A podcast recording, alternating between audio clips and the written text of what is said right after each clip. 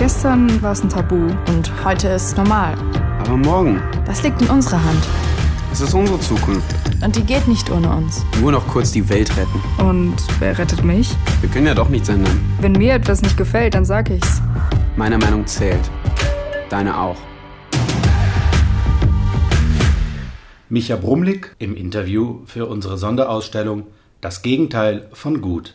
Antisemitismus in der deutschen Linken seit 1968. Linker Antisemitismus hat im Frankfurter Häuserkampf in der Tat eine Rolle gespielt. Linker Antisemitismus tritt immer dann auf, und hier schließe ich mich dem jüngst verstorbenen Philosophen Moishe Postone an, wo strukturelle Verhältnisse falsch konkretisiert und personalisiert werden. Das war nun tatsächlich im Frankfurter Häuserkampf so, wo man sich denn, und das ist psychologisch nur zu gut zu verstehen, auf die in der Tat in den meisten Fällen äh, jüdischen Spekulanten äh, bezogen hat, ohne in Rechnung zu stellen, dass das ein bewusstes Konzept eines gar nicht jüdischen sozialdemokratischen Planungsdezernenten, nämlich von Kampfmeier gewesen ist, äh, dem es äh, darauf ankam, äh, alte Häuser, Altbauhäuser irgendwie wegzukriegen, um dort eine neuere Stadtentwicklung zu bezeichnen. Und das hat dann dort im Frankfurter Häuserkampf tatsächlich auch funktioniert, bis dahin, dass dazu sogar zwei wichtige literarische Werke entstanden sind. Der Roman von Gerhard Zwerens, Die Erde ist unbewohnbar wie der Mond und äh, das darauf bauende Stück von Rainer Werner Fassbinder, äh, Die Stadt, der Müll und der Tod. Interessante literarische Produkte, die aber gleichwohl als antisemitisch zu bezeichnen sind. Ich habe am Frankfurter Häuserkampf insofern teilgenommen, äh, als dass ich die Ereignisse mit größtem Interesse verfolgt habe, vor allem über die Lektüre der damaligen Lokalpresse der Frankfurter Rundschau und ich auch äh, tatsächlich äh, bei der einen oder anderen äh, Demonstration äh, gegen Häuserspekulation mitgegangen bin. Ja, ich habe vereinzelt antisemitische Untertöne wahrgenommen. besonders drastisch ist mir in Erinnerung, eine Szene oder Stadtteilzeitschrift, der Name mir gerade entfallen ist, die aber auf ihrem Titel äh, den sogenannten Fettmilchaufstand gefeiert hat. Das war ein pogromistischer, antisemitischer Aufstand im frühen 17. Jahrhundert, äh, der dazu geführt hat, dass Juden für etliche Zeit, mehr als 100 Jahre, die Stadt Frankfurt verlassen mussten. Und ich habe mich doch sehr gewundert, dass eine dem Anspruch nach äh, linke Stadtzeitschrift einen nun wirklich klar als solchen nachgewiesenen äh, Antisemiten äh, gefeiert hat. Ansonsten gab es auch durchaus Einzelartikel, nun nicht nur in Stadtteilzeitschriften, sondern meiner Erinnerung nach auch in der Lokalzeitung der Frankfurter Rundschau wo es dann so insbesondere Weise um jüdische Kapitalisten äh, ging und äh, doch im Unterschied zu anderen die Namen der Hausbesitzer, äh, die da in der Tat mit Wohnraum spekuliert haben, genannt wurden. Und ein Feuilletonist der Frankfurter Rundschau, der hat dann tatsächlich in einem Artikel mal von jüdischen Kapitalisten geschrieben. Ignaz Bubis war meiner Erinnerung nach in der Häuserspekulation im Mieten und Entmieten äh, schon äh, durchaus äh, sehr aktiv. Er war, wenn auch nicht der Einzige, so sicher der prominenteste und womöglich der größte dieser damals angegriffenen Immobilienspekulanten auf all das angesprochen, hat er später gesagt, ja, er lasse sich sehr gern als Kapitalist kritisieren, aber nicht als jüdischer Kapitalist. Meiner Erinnerung nach war es eher die Aktionsgemeinschaft Westend und ihr Umkreis, äh, die äh, argumentativ sich antisemitischer Klischees und Andeutungen bedient haben. Eine der Gruppen, die sich sehr intensiv in den Häuserkampf eingebracht hat, nämlich die spontaneistische Linke, hat solche Töne, wenn ich mich recht erinnere, nicht hören lassen.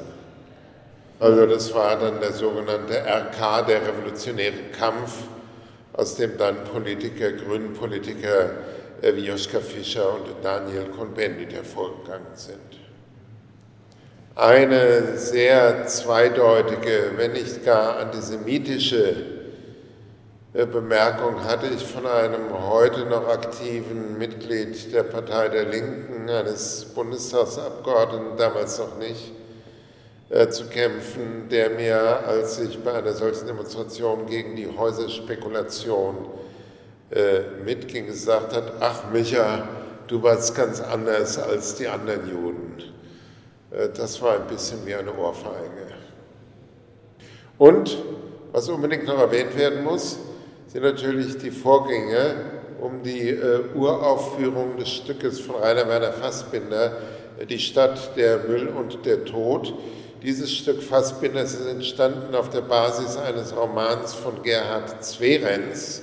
Die Erde ist unbewohnbar wie der Mond, der schon eine ganze Reihe von sehr negativen jüdischen äh, Charaktertypen in seinem Buch zeigt. Er hat auch ein paar Lichtgestalten, äh, namentlich den hessischen Generalstaatsanwalt Fritz Bauer. Jedenfalls auf dieser Basis hat Fassbinder äh, sein Stück geschrieben und ich bin nach wie vor, auch Jahrzehnte später, der Meinung, dass es ein antisemitisches Stück ist. Es ist ein antisemitisches Stück, weil die, wenn auch tragisch gezeichnete Hauptfigur des Stückes eine Figur ist, die noch nicht einmal einen Eigennamen trägt. Das ist dann nur der reiche Jude. Und deswegen habe ich mich, als Ignaz Bubis und andere, als das Stück uraufgeführt werden sollte und ich die Chance hatte, mir die Urführung anzusehen, spontan äh, mit ihnen solidarisiert und habe an der Bühnenbesetzung, an der damals Frau Korn, Ignaz Bubis und auch Micha Friedmann beteiligt waren, habe ich mich damit aktiv solidarisiert. Neben den Debatten um den Häuserkampf und die jüdischen Spekulanten, die übrigens nie die Spekulanten geworden wären, äh, wenn es nicht ein sozialdemokratischer Stadtrat, Stadtrat Kampfmeier gewesen wäre, äh, der dazu äh, ermutigt hatte, waren es dann eher Konflikte um die Bewertung des sogenannten Nahostkonfliktes nach 1967, wenn man mit dem heutigen Kategoriensystem des israelbezogenen Antisemitismus auf damalige Debatten äh, zurückschauen würde, würde man da durchaus einiges finden. Also natürlich gab es nicht wenige äh, Milieus damals, die Israel für die Speerspitze äh, des Imperialismus im arabischen Raum gehalten haben. Ich kann Ihnen ein Beispiel nennen. Ich hatte ein Disput äh, mit einem Professor für evangelische Theologie, der tatsächlich, er hat es inzwischen ein bisschen zurückgenommen, in einer Festschrift geschrieben hat, dass der Stadt Israel die Speerspitze der kolonialen Expansion Europas seit der Eroberung Amerikas äh, durch die Spanier gewesen sei, was schlicht und ergreifend absurd ist, wenn man es historisch nüchtern an den Tatsachen orientiert betrachtet. Es gibt schon das, was man israelbezogenen Antisemitismus nennen kann. Da werden dann üblicherweise drei äh, Kriterien genannt. Erstens Dämonisierung, das heißt, äh, wenn Leute, die sich damit auseinandersetzen, die israelische Politik im Westjordanland und gegenüber den arabischen Bürgern des Staates Israel eins zu eins mit der nationalsozialistischen Politik äh, gegenüber den Juden gleichsetzen. Das ist eindeutig ein Fall von Israel bezogenem Antisemitismus. Das zweite Kriterium, äh, das dafür gerne ins Feld geführt wird, sind die doppelten Standards. Soll heißen, der Stadt Israel wird äh, für Völkerrechtsbrüche kritisiert, die man anderen locker durchlässt. Naja, äh, ich finde nicht, äh, dass man immer, wenn man sich mit der israelischen Besatzungspolitik im Westjordanland und Siedlungspolitik auseinandersetzt, man immer auch daran erinnern muss, dass China sich Tibet völkerrechtswidrig einverleibt hat. Also das ist das zweite Kriterium. Das dritte Kriterium für Israel bezogenen Antisemitismus lautet Delegitimation also das heißt Bestrebungen oder Wünsche, äh, dass es den Staat Israel nicht mehr geben möge. Und die heftig umkämpfte Frage, wo ich dann immer zögere zu sagen, ist das jetzt ein Fall von Antisemitismus, ob wenn man sagt, das soll sein der Staat aller seiner Bürger, also auch der arabischen, äh, so dass es kein ausschließlich jüdischer Staat mehr ist, ob das dann auch ein Fall von Israel bezogenem Antisemitismus ist. Ich glaube eher das nicht. Ich habe vor mehr als zwei Jahren im Jüdischen Museum mit einer außerordentlich äh, bekannten, allerdings jüdischen Philosophin aus den USA diskutiert, mit Judith Butler, die wichtige Bücher geschrieben hat über äh, Hasskommunikation und anderes mehr, die aber selbst, weil sie eine jüdische Antizionistin ist, äh, Mitglied in der sogenannten BDS-Bewegung ist. Äh, sie hat ja dann auch den Adorno-Preis der Stadt Frankfurt erhalten. Da gab es heftigste Debatten. Ich habe das verteidigt, dass sie diesen Preis bekommen hat, wenngleich ich ihre Haltung zu PDS schärfstens kritisiert habe. Nicht so sehr, weil das antisemitisch ist, sondern weil PDS, wie ich finde, eine nicht zielführende Politik für die eigenen Ziele äh, betreibt. Und so haben wir dann äh, im Jüdischen Museum trotz mancher Proteste von außen vor mehr als zwei Jahren, und das kann man auf YouTube äh, betrachten, genau über diese Frage der Möglichkeit eines jüdischen Antizionismus diskutiert. Ich wünsche mir zunächst, hier spricht der Erziehungswissenschaftler, auch das Linke äh, die sich mit äh, dem Antisemitismus beschäftigen, sich zunächst sehr gut über seine Geschichte und seine Erscheinungsformen informieren, vom christlichen Antijudaismus bis hin zu Luthers frühantisemitischen Hetzschriften bis zum schließlich äh, rassistischen Antisemitismus des 19. Jahrhunderts und seinen schrecklichen Auswirkungen im äh, industrialisierten und handwerklichen Massenmord an äh, sechs Millionen europäischer Jüdinnen und Juden durch den Nationalsozialismus. Das muss man zuallererst sehr, sehr gut kennen. Dann muss man sich in der Tat informieren über Geschichte und Ausdrucksweisen äh, des Israel-Palästina-Konflikts, was auch alles nicht äh, so einfach ist. Und vor diesem Hintergrund, glaube ich, sind dann jüngere Leute, äh, Linke in der Lage, sich mit diesen Fragen auseinanderzusetzen, wobei ich gar nicht verschweigen will, dass es da äh, im Moment sehr heftige Debatten gibt, äh, vor allem um die Frage, ob und wie weit Personen, die die postkoloniale Theorie vertreten, äh, den Israel-Palästina-Konflikt äh, in dieses Geschehen einreihen und ob und wie weit man sich etwa in den USA äh, mit schwarzen Frauen oder arabischstämmigen Frauen, äh, die sehr scharf gegen den Staat Israel sind und BDS befürworten, ob man die pauschal als Antisemiten abbuchen soll, Antisemitinnen oder man schon versuchen muss, die besondere Lage äh, auch solcher äh, Aktivistinnen zu verstehen. Das sind derzeit äh, etwa die aktuellen Auseinandersetzungen um einen Menschenrechtspreis für einen Women's March, äh, der von der Friedrich-Ebert-Stiftung ausgegeben wird. Und da haben sich jetzt eine Fülle von Stipendiaten und Stipendiatinnen in einem offenen Brief an die Stiftung äh, gewandt dass dieser Women's March den Preis nicht erhalten solle, weil dort eine wichtige amerikano-palästinensische Aktivistin Linda Sarsour sehr aktiv beteiligt ist. Es gibt tatsächlich den Umstand, dass internationale Frauenrechtsaktivistinnen sich zu anderen Zeiten, aber vielleicht gar nicht mit geänderter Mentalität, äh, nicht nur an politischen, anti-israelischen Aktionen, sondern tatsächlich auch an gewaltsamen äh, Aktionen äh, beteiligt haben. Und das geht natürlich gar nicht. So jemand kann natürlich einen Menschenrechtspreis nicht erhalten.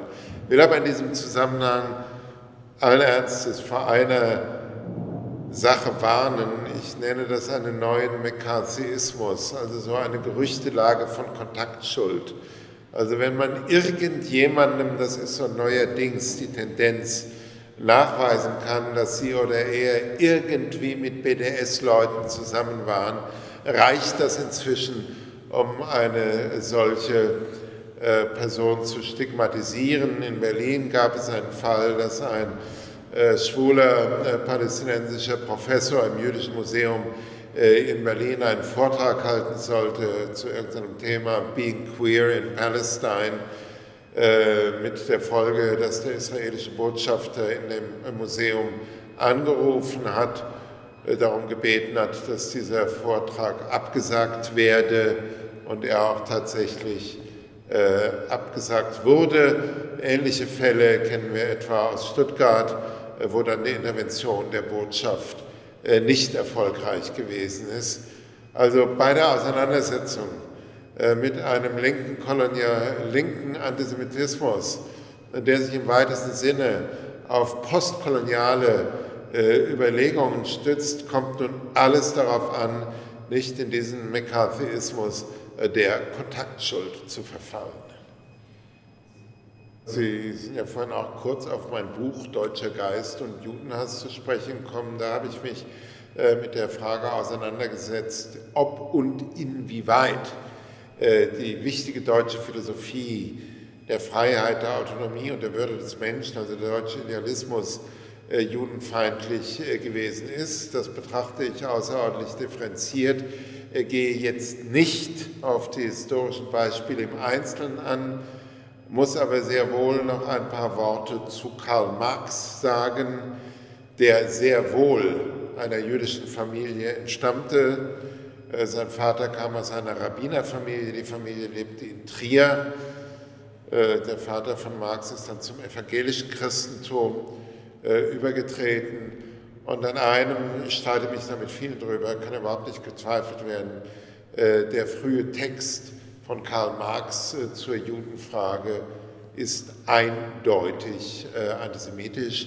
Und wenn über diesen Zeilen der Name Richard Wagner stehen würde und nicht Karl Marx, dann könnte das niemand bemerken. Allerdings, und darauf lege ich in meinem Buch auch Wert, war Karl Marx ein Antisemit der Gesinnung, nicht aber ein Antisemit der Tat, denn als bürgerrechtlich engagierter Rechtsanwalt hat er sich immer wieder äh, für die Belange von Jüdinnen und Juden eingesetzt. Aber allerdings, wenn man, wie das ein Schweizer psychoanalytisch orientierter Autor wie Arnold Künstler getan hat, äh, wenn man sich den privaten Briefwechsel von Marx ansieht, äh, da sträuben sich an die Nackenhaare, was da an antisemitischen äh, Beschimpfungen etwa über den Gründer der Sozialdemokratie, Lassalle, zum Ausdruck kommt, der da einfach als Nigger bezeichnet wird.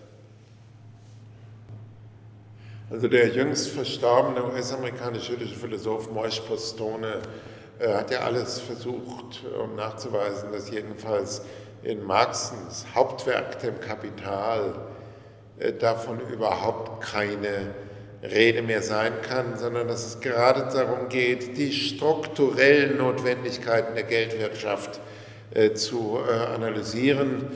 Es gibt im Kapital eine letzte Spur, wenn ich mich recht erinnere, von Antisemitismus. Da gibt es eine allerdings läppische Nebenbemerkung, äh, dass die wahren innerlich beschnittene Juden seien. Was um Himmels Willen äh, soll das äh, heißen? Aber ansonsten hat Marx die theoretischen Grundlagen dessen gelegt, was der sozialdemokratische Arbeiterführer August Bebel über den Antisemitismus gesagt hatte, dies sei der Sozialismus der dummen Kerls. Heute wäre zu sagen, nicht nur der dummen, sondern der auch Hass und Ressentiment geleiteten Kerls.